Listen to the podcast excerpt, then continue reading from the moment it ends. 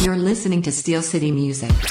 You're listening to Steel City Music, and I'm your host, Jamie Gunner Smith, doing the old pre-recorded Zoom chat, uh, and and it's a necessity. It's not like I can find this cat easily uh, around internationally around the world right now. It's like I can say, "Hey, Tennyson, come in. Let's go to the studio. Let's have a chat." No, no, no, no. We're talking to an international touring guy. This is what he does for a living and he looks like he's very comfortable on uh, on Zoom right now in his home. Uh, Tennyson King, thank uh, thanks for coming on Steel City Music. Yeah, thanks for having me. My pleasure.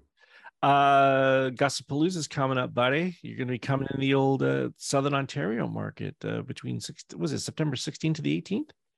Yeah, September 16th to 18th, exactly. Yeah. What do you know when you're going to be on stage? Yeah, I'm going to be playing on the Sunday the 18th at 5 p.m. on like the 5.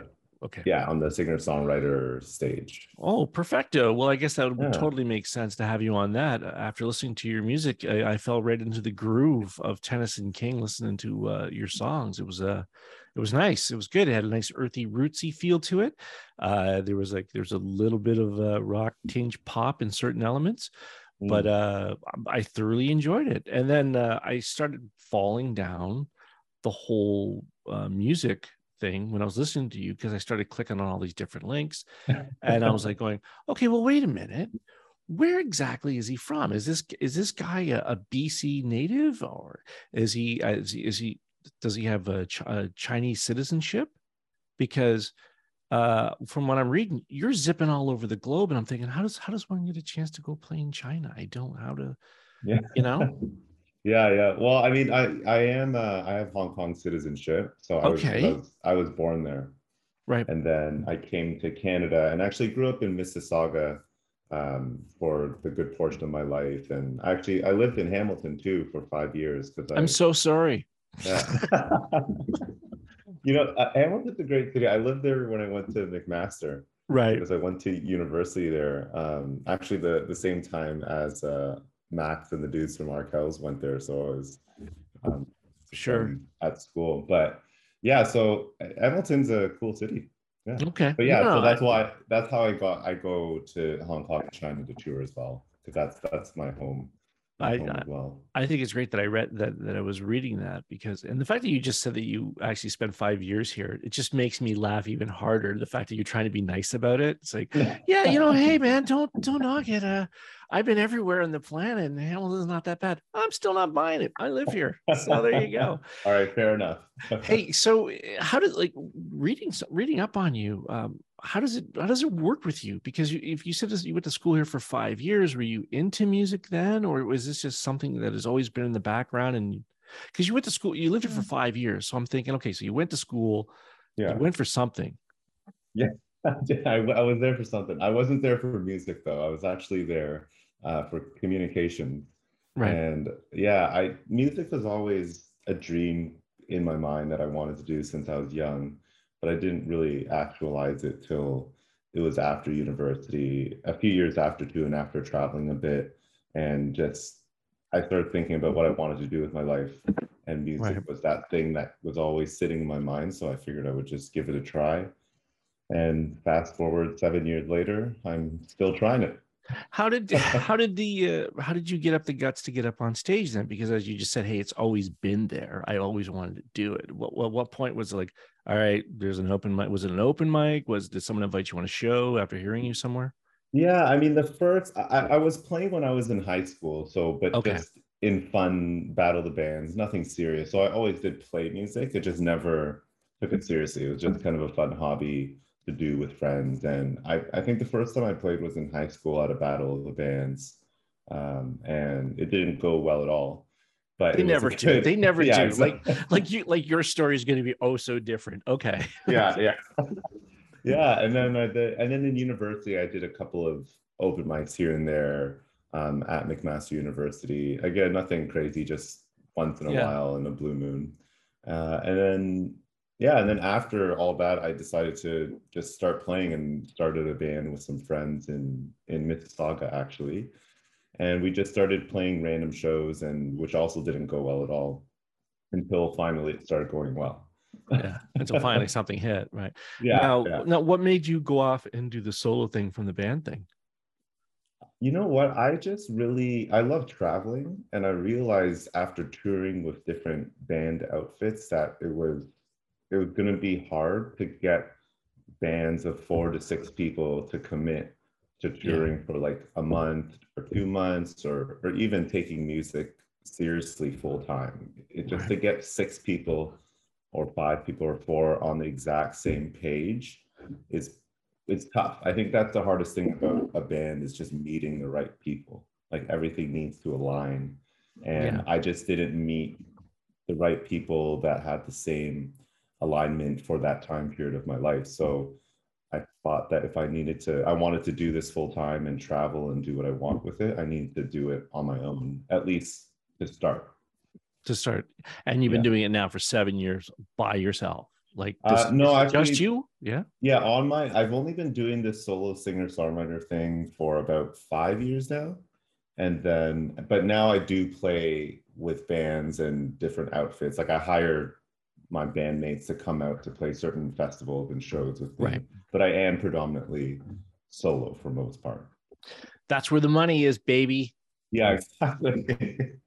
That's what I was. Yeah. I learned that at a young age, meeting other people. There's just like if I if I could make money just my my guitars and in a car, and that's the end of it, then you know you own your own house, and that's the yeah. end of it. You're, you're, not fighting with people over per diems or anything else. Exactly. or totally. who sleeps or who sleeps on the bench in in, in the yeah. van. So that, that's pretty good on you, man. So do, doing some of the readings of some of the places that you've been around uh, around the world, you know, taking the bullet train see I, for me it's just like i've done some traveling myself and i and i i like what you say just like oh man you know I, I love the travel and try to have people in the same mindset but um there's also that other side of me which is like i'm excited to read that yeah you took the bullet train through china and you, you got to play over there and even as far as tasmania and you're and you're you know uh, but there's also this other side of me where i'm like what if a great white shark attacks me while I'm down in Australia? Like, what if like and and and on no seriously like if you're playing all those places and i know this is so stupid and i'm hijacking the interview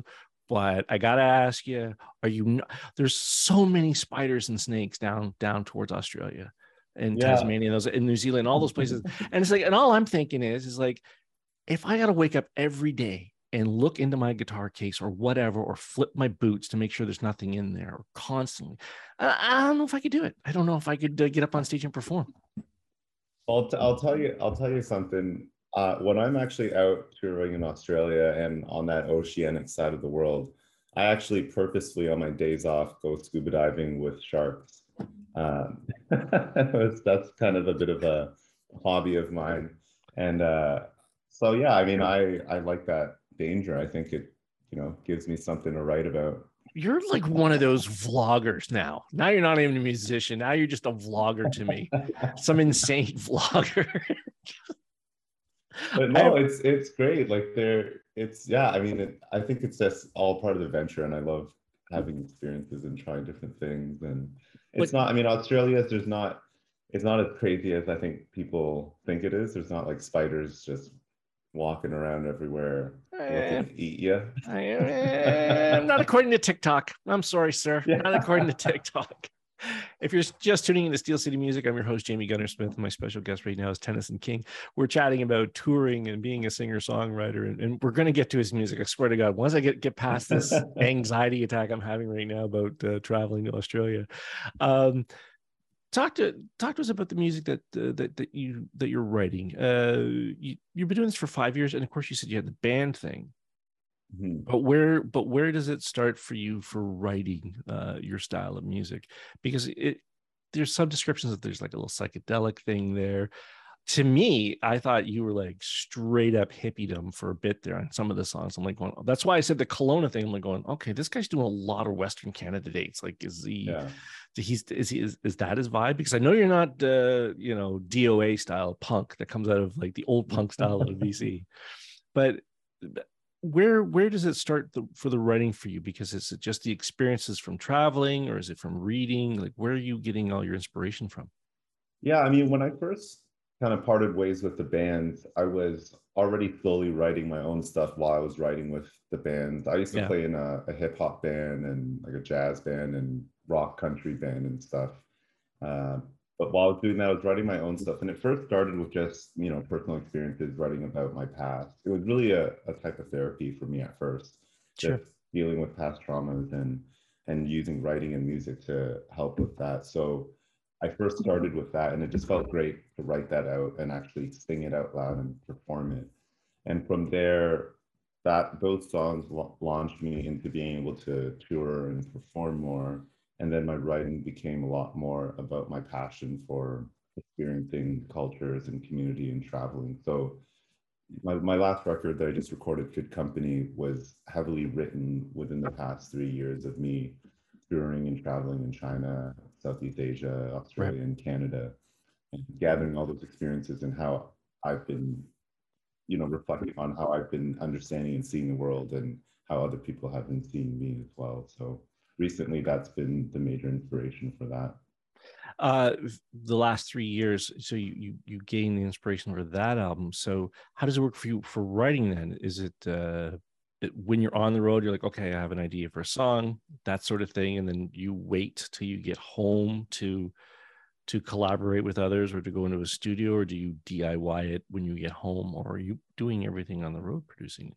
Yeah i put on the road i'm not the best at writing full stuff on the road. I'm trying to get better, but I'm great at making voice memo clips. So I've got like thousands Perfect. of voice yeah. memo clips on my phone. And I always, once I get an idea, either a lyric, a melody, or a guitar progression or something, I'll just record it quickly.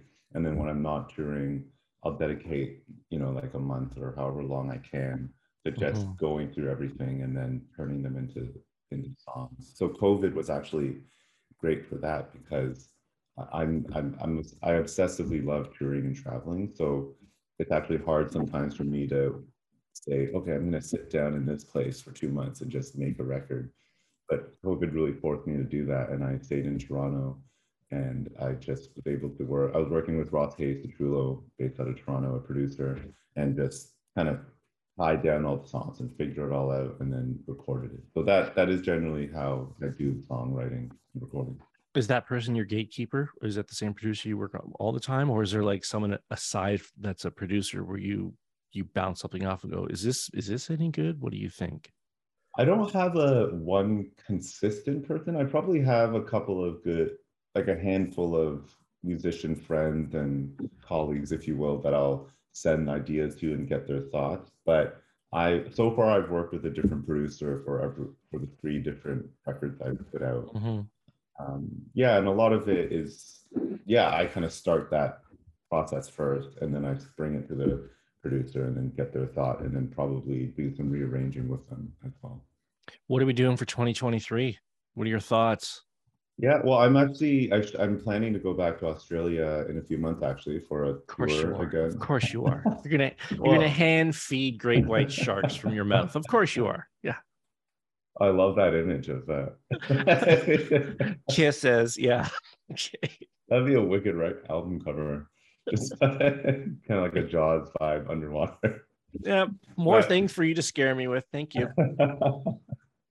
But yeah, no, I'm gonna go back and do some touring and uh and just get a break from winter here, and and I'll be also doing some writing yeah. out there as well. So yeah, going out there and then coming back in 2023 to work on the next record and do some more Canada performances and hopefully more international shows too. But I'm still, you know, still kind of waiting to see with different restrictions, like just. Well, yeah, because we what, we don't know if there's going to be Deathkron 54,000 version of something coming out, but yeah, exactly. you know uh, and you know we we have no idea if uh, if Putin's going to try to invade all of Europe. We have no idea. You know. Yeah. So taking know. it day by day. That's all you can really do right now. That's a great little line. Maybe that should be your next yeah. uh, album title. Taking it, instead of the stupid great white shark kissing people. Whatever. That was hey, your how... idea. yeah, you're the one who said it was a great album cover, though, because I'm such a chicken. Hey, uh, how do we find you? Uh, find out more about you, sir. Where do we go online? Yeah, you can. Uh, my website's always great, tennysonking.com or Instagram. I'm always posting stuff on there at Tennyson King.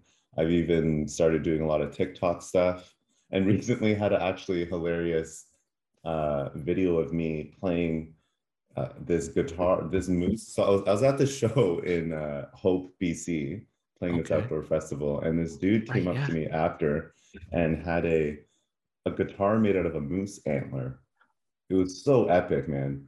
And he's like, "Can you can you play this? Just rock out on it a bit after the show." So I was just playing it, and we got a little video clip, and I posted on TikTok, and that kind of went mini viral, or I don't know, normal viral. I don't know what the what the things are these days, but yeah. So I'm I'm trying to do TikTok stuff too now, and and you know on Facebook, Tennyson King, yeah. I thought no, that's a great story, by the way, I'm, and I'm I'm totally finding that video. I'm going to put it in uh, put it on my website. Yeah, yeah I thought for a second there there was going to be that uncomfortable moment when the person says, "Oh, it's okay if I get up and jam with this." It's like, oh. ah, um, no. oh yeah, he was quite cool. He had all these instruments made out of uh, taxidermy stuff. He had a banjo that was made out of a smaller antler, and the other moose antler was a bass guitar. So he had one was the oh. electric guitar, one with the so. How nice. Cool. Yeah. It's a it's a gateway to becoming a serial killer. I'm sure of it. And you and you encouraged it, and you want to play with them. That's awesome. Take him to Australia with him. Feed him to the shark, buddy. hey man, thanks for the interview. Yeah, thanks so much. I appreciate it, Jamie. Hey, this is Tennyson King, and you're listening to Steel City Music. It ain't Steel City Music.